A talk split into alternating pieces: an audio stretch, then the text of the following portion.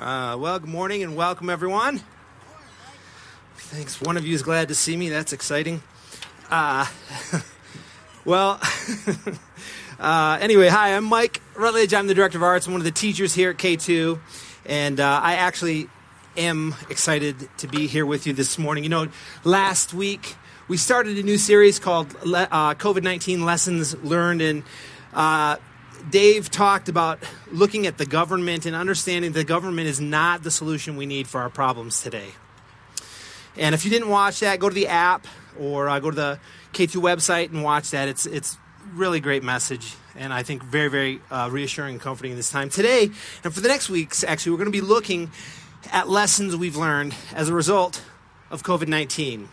Today, specifically, we're going to be looking at the issue of control, or maybe I would say the lack of or the loss of control in our lives. And I want to try and explore this question, and it's this. If you're a note taker, this is what you write down, and this is in the app. This is the question What do you do when all you can control is you? What do you do when all you can control is you? You know, when we look back in years to come at, at the year 2020, it without question will be remembered as the year of COVID 19. No question about it. Now, you may have other personal subtitles, you know, COVID 19 in the year I got married, COVID 19 in the year I got divorced, uh, COVID 19 in the worst graduation commencement ever, you know, COVID 19, and for me, the flooding of my basement, you know, COVID 19 in the, the notorious election, right? We might have all these subtitles, but we are all going to, worldwide, when we think back on 2020, we're going to be thinking of COVID 19. And just for a little quick uh, sort of timeline, December 31st, 2019, the last day of last year, was the first report of COVID from Wuhan, China, right? Within three weeks, January 20th, we had our first confirmed case in the United States. March 6th, six weeks after that, we had our first case in Utah. And as of this week, over 33 million confirmed cases worldwide, over 7 million here in America. Now, I know that this is a spectrum of thought. We have people who are like on one end, maybe you're maybe you're home today and you're like, listen, this I'm watching from afar because I feel like maybe maybe we're too lackadaisical about it. We're too leisurely about dealing with this. And we should all be quarantined. No one should be able to go anywhere. And then you have the other end that's like, this is all a government plot and a conspiracy for control and power. And then there's people who are like, it just is what it is. And there's everything in between. What I'm not going to do is try and convince you one way or the other. I'm not, I, I'm not even going to have that conversation with you. But what I want to say to you is no matter where you land on that spectrum of what COVID 19 is, I know one thing, and that is that your life has changed and you've had to give up some control. You've lost some control of your life. You know how I know that? Because hey, business owners, anyone ask you, "Hey, you good? You good uh, closing down your business for good? You okay with that?" And, oh, are you good laying off a third or half of your employees? Hey, uh, hey, new parent, you good being released from your job?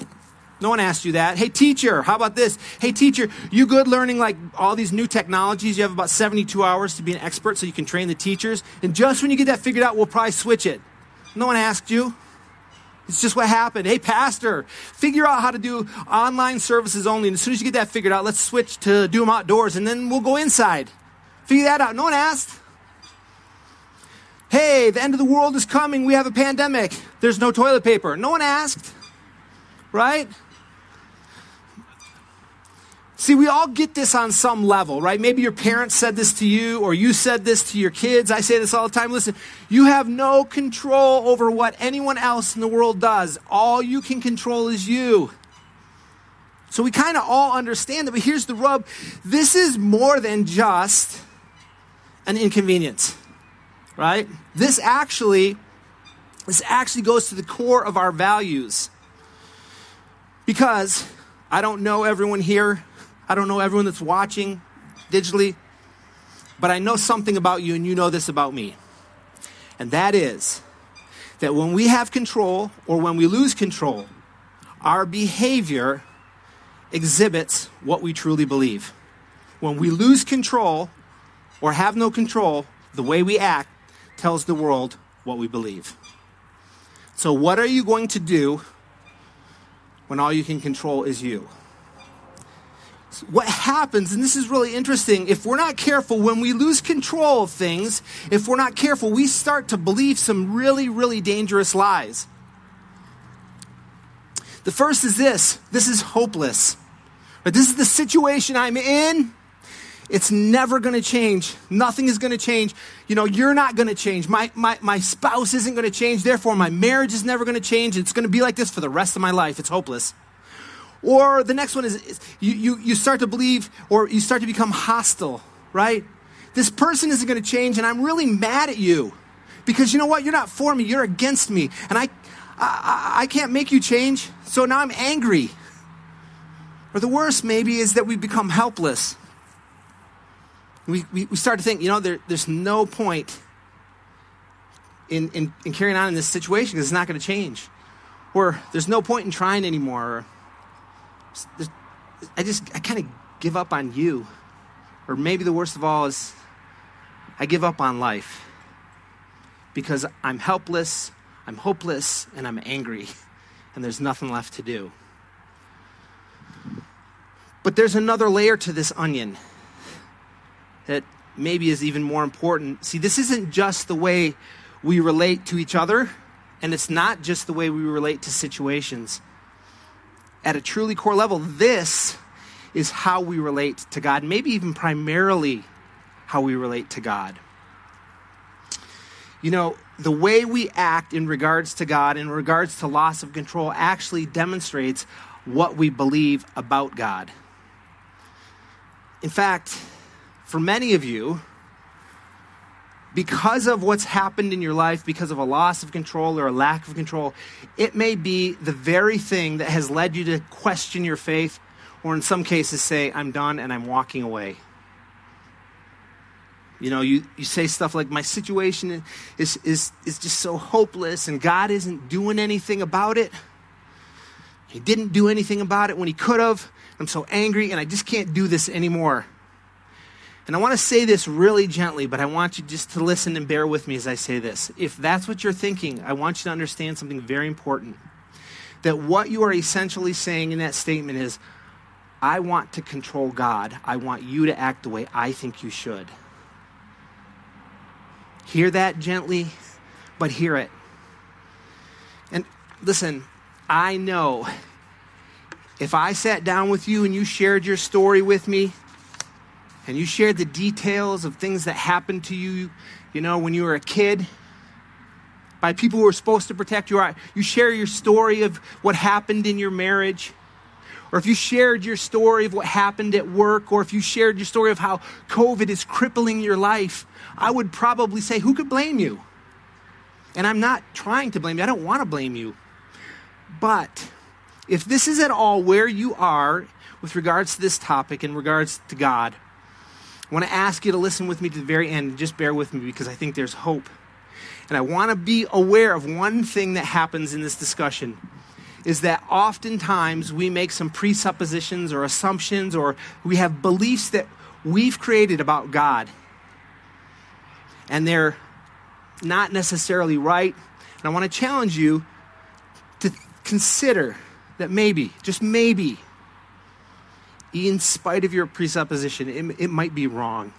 And maybe God is still God, even if he's not behaving the way you want him to.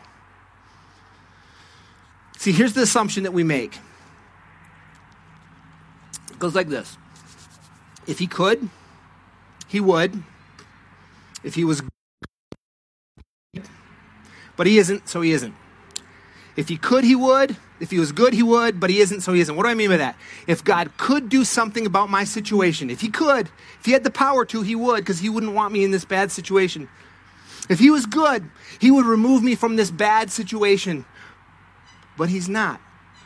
And that leads me to believe since he can't, he's either not could or he's not good, which means he's not powerful enough to do it or he doesn't have a good nature.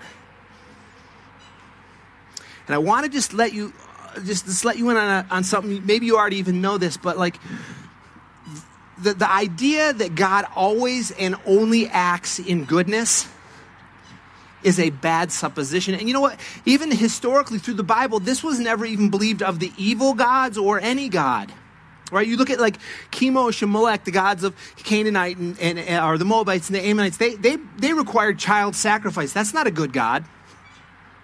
That's, that's, not a, that's, that's not good at all. Or you have the, uh, Ashtoreth from, from the uh, Ammonites, and he, he, in their worship was like this rampant prostitution and so like they had like sex slavery going on to make this religion good. That's not a good god.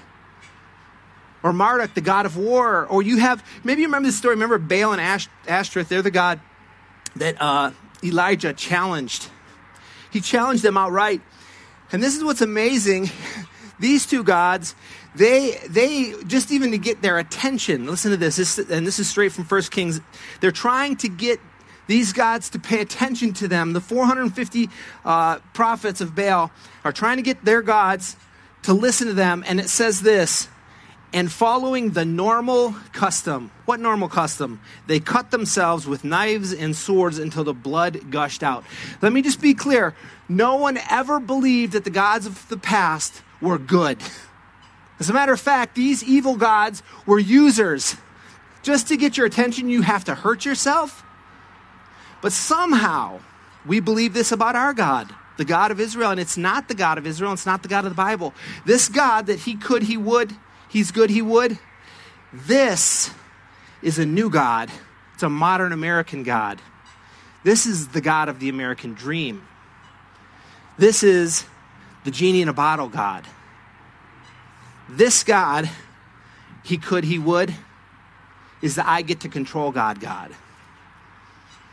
Let me, let me ask you this How good would you say a doctor is that if you needed a life saving surgery and the doctor said, this, You need this surgery or you're going to die? But let me just tell you, it's going to be a really painful recovery, therefore, I refuse to do it. I'm not going to do it. What would you say about that doctor? You're terrible. You're a horrible doctor. Save my life. Yet we hold God to this same standard that we think is unreasonable with humans.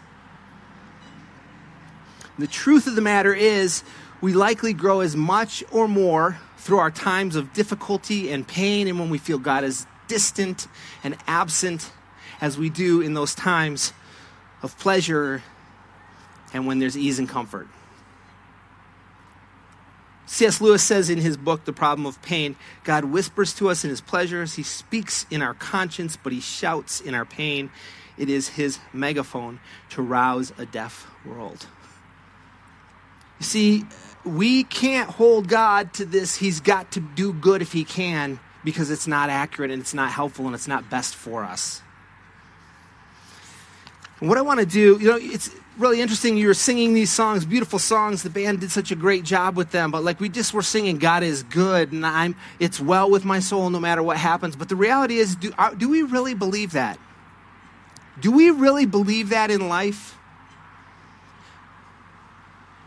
I mean, I guess we do sometimes at least. But I want to look at a, a, a, guy that you know from the Bible, probably. If you grew up in church, you've heard this, or if, if, you're a musical theater person, you know about this guy. His name's Joseph, right? Maybe you saw the musical starring Utah's own Donny Osmond and Joseph in the t- amazing Technicolor Dreamcoat, right? Based on a true story. I don't never saw it, so I don't know how close to the story it was. But anyway, Here's, what, here, here's Joseph's story, because, and I want to tell you this story because I think it so accurately represents this whole area. When we feel out of control and our life is spinning, we've lost control, what do we do when all we can control is you? And I think that this guy gets it. Now, Joseph was born to Jacob. They'd settled in Canaan, which had the bad gods, some of the gods we already talked about. He settles in Canaan, and uh, he has 12 brothers. 12 brothers. And uh, of all the of all the 12 and Joseph, he is Jacob's, it tells us he's, he's Jacob's favorite son. Now, he didn't ask for that. That's just what it was. And uh, as a matter of fact, Jacob is, is, as a demonstration of his love and his favoritism of this guy. What does he do? He gives him what? The amazing Technicolor dream coat, right? Now that serves as a, you know, let me wear this around so you never forget I'm dad's favorite, right? So he's got this coat but here's what we find out His brothers hate him. They don't dislike him, they're not angry with him, they hate him. As a matter of fact, it says they could not, this is a quote from, from, uh, from the Bible, they could not bring themselves to speak peaceably with him. They couldn't even have a civil conversation with their brother Joseph. They hate him so much. Joseph didn't ask for that, it's just what it was. And then he starts to have these dreams. He has a couple dreams that we're told about, and in these dreams, uh, here's what happens. He he learns, or his, his he decides from his dreams. He says, "You know what? I'm going to tell my brothers about this." Turns out not to be a great idea. He says, "Hey, here I I got to tell you, brothers who hate me so much that you can't speak peaceably with me. Let me tell you my dream. Um, I dreamed that you guys are going to bow down to me. Crazy, huh?" They didn't really like that. And he goes, But I had another one. And in this one, uh, I dreamed that I was going to reign over you. Again, makes the situation not better. He actually tells his dad, remember, he's the favorite. He tells his dad about this dream. And his dad says to him, What kind of, quote, what kind of dream is that? like, well, do I have control over you? Um, do anyone here have control over your dreams? Like, I know what your dreams are like, right? They're just scattered and random. So he has a dream. He tells his dad, his dad, who he, this is his favorite son, his dad is like, What? So his brothers get so angry at him one day, they decide they're going to kill him. They're going to kill their brother because they're so mad. They can't stand him, daddy's favorite. And so uh, one of the brothers finally talks reason into the other brothers, and they decide instead of killing him, let's just profit from him. So they human traffic him and they sell him to a Midianite crew of traders. As the traders are coming through town, they sell their brother into slavery to the Midianites, who in turn take him to Egypt and sell him to the Egyptians as a slave. Okay, that's not that awesome a story. No, none of us would choose that for ourselves, that's for sure. But it gets worse. As he is in Egyptian slavery, this happens when he's 17 years old. As he's in Egyptian slavery, uh, Potiphar, who is the captain of the guard, says, Hey, I think this guy's something. I'm going to take him, I'm going to make him my personal servant, and he's going to. Uh, you know, be, be like my personal attendant. So that's a good news, except for one thing. This, this guy's name's Potiphar, and Potiphar's wife also thinks Joseph's kind of special. And so she starts putting the press on him to have sex with him. And he's like, No, I'm not going to do this. And it says day after day after day, she's pressuring him. She's forcing herself on him. He's like, no, no, no. Until one day he's in the palace, uh, Potiphar's house, and, and uh, she grabs his robes, and, and he's like, no, no. And he runs away, and she holds onto the robes, and she's left with the robes, and she tells Potiphar, hey, he tried to rape me, and he goes to jail. As a side note, kids, look at he, the coat of many colors the brothers tore that up and gave it to dad to prove he died. And then the woman's got the coat. This, just clean up your stuff. Don't leave your stuff laying around, okay? It's a side note. But here, what happens, he, he gets accused and sent to jail after never doing a wrong thing, right? And here's what's interesting about this whole story a repeated phrase over and over through the story of Joseph is this The Lord was with Joseph the Lord was with Joseph. The Lord was with Joseph. And I'm thinking to myself as I'm reading this, hey, if that's what it means, the Lord is with me, that I'm going to get falsely accused of rape and sent to jail. And if I'm going to get sold into slavery, my brothers are going to hate me so much they want to kill me. I'm not sure I really want the Lord to be with me. See, but Joseph had a bigger picture. See, he didn't have a if he could, he would God. He didn't have a if he was good, he would God. He believed in God to his core. But the story continues. Now he's in jail. And at 28 years old, how old was he when he went into slavery? 17. At 28, he's in jail. And these two guys from the king's palace get sent to jail and they have these crazy dreams. And Joseph says, I can interpret these. And so he interprets the dreams and he says, Hey, just I ask one thing of just one thing. Just do this one thing for me. When you get out, because you're going to get out. Just remember me and tell the king that I'm innocent, not guilty. And guess what happens? He doesn't. He forgets all about Joseph. And for two more years, he rots away in jail with no hope of release. Until finally the king of Egypt has a dream. And he says, I need someone to interpret this. And the guy says, Hey, the cupbearer says, Hey, I remember this guy in jail. He could do it. So they bring Joseph up to interpret the dream, and he interprets it. And the king says, Okay, you know what? You woke up in jail today. Tonight, you're second in command of Egypt. That's how fast things change. And here's what I want you to understand about this. I'm not promising you glorious endings. I'm not promising you're going to be president of the United States if you follow God. None of that. But here's what I am saying Joseph is a guy who got this. And his answer to the question, What do you do when all you can control is you? is this. And this is the point for us today.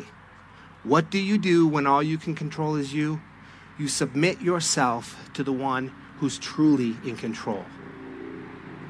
Let me say that again. What do you do when all you can do is control you? You submit yourself to the one who's really in control. And here's the thing we like to think we're in control, right? We like to, we want to go, I'm in control, but what, have we learned anything through COVID 19? Again, we don't have control. So we need to give our control to God.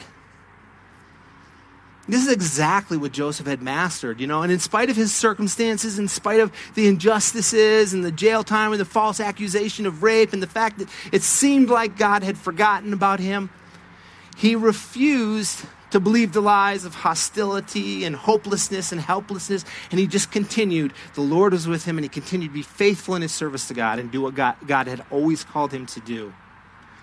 And he submitted himself to the one who was really in control. So, that brings us to the, the, the, last question here that we need to answer, and it's this. So, if I need to submit myself to the one who's truly in control, how do I do that? Here's how. Look at James chapter 1, starting in verse 2. It says this Consider it all joy, my brethren, when you encounter various trials, knowing that the testing of your faith produces endurance, and let endurance have its perfect result, so that you may be perfect and complete and lacking nothing. Wait, let me just wind through that verse again. Consider it all what? J- joy? Joy? Not, not control, joy. Consider it joy when you lose control. Consider it joy when bad things happen. Consider it joy when your life seems like it's spinning sideways because those trials are the very thing that we need to produce what? It does it say to make me perfect and complete? Without the trials. Actually, if he could, he would, he's good, he would. If that happened every time something arose in our life, we couldn't become perfect and complete, and we would constantly, according to this verse, be lacking stuff. But the fact that God doesn't always solve every problem in the moment and always do what we think is good actually tells us that we can have everything we want. And that's what makes him good. Not because he's the genie in the bottle God. And the way of finding what God calls us to is so counterintuitive to human nature. What we want to do is jump back into control so that I can get what I want. And let me ask you anyone out here who's like, man, I, I, would be good if I had everything I want, I, everything I needed? anyone? See, what we really want is to have what God wants for us, though we may not know that. And the only way we can get that is through full submission to Him. And as it turned out, Joseph's story became a whole lot more than just about him and his life. You know, he, he became someone who saved an entire nation. He didn't know that at the time, he only found out after the fact. But let me ask you could it be that your life could be so much more than just about you? I believe it could, but I also believe that the only way that would happen is when we fully submit our control to God. I love this quote. It's by Charles Swindoll. Just as we close, I want to read this to you. It says this We cannot change our past. We cannot change the fact that people will act in a certain way. We cannot change the inevitable. The only thing we can do is play on the one string we have I'm convinced that life is 10% what happens to me and 90% how I react to it. So the question what do I do when all I can control is me? Is I submit to the one who's really in control. I want you guys to pray with me if you would. Jesus, we, uh, we confess that we do not always believe in your goodness, if we're honest. And just as we sang this morning, we don't actually always believe it as well. We don't always trust you, and we don't, we don't think you're good sometimes. But we confess that to you right now. We ask, we just ask you to receive our, our uh, apology and uh, our confession. And Lord Jesus, help us to trust in you. And for many of us here today, maybe we've never even taken that first step. We've never taken the time to trust in God and put Him to the test in the very moment when we want to walk away. But rather than that, we've never taken the chance to let our faith be tested. And so we confess that. Or in those moments, we walk away from letting our faith express itself because we don't believe fully that that's what's best. And so, Lord Jesus, we just confess all that to you today. We ask that you would lead us and guide us and that you would help us have the strength and the courage to be like Joseph. Be with us in all those moments and help us to be with you and trust you and follow your guidance. And we ask all this in your name. Amen. So, thanks for being here today. Just a couple things before you take off. The first is this if you are here today and you're struggling through something, or you have a question, or you uh, maybe you've never taken that first step, I would love to talk to you. I know Dave's right down here, Susie's here, my wife's back there. We have people everywhere that would love the chance to share with you what it means to take that first step in following Jesus. Or just if you're struggling, you want someone to pray with, we'd love to do that. Secondly, again, you can sign up for small groups, get connected here, and uh, just uh, you know, become the life of the body. Remember that next week we're going to be indoors here at K2, so we'll look forward to seeing you then. Thanks and have a great week.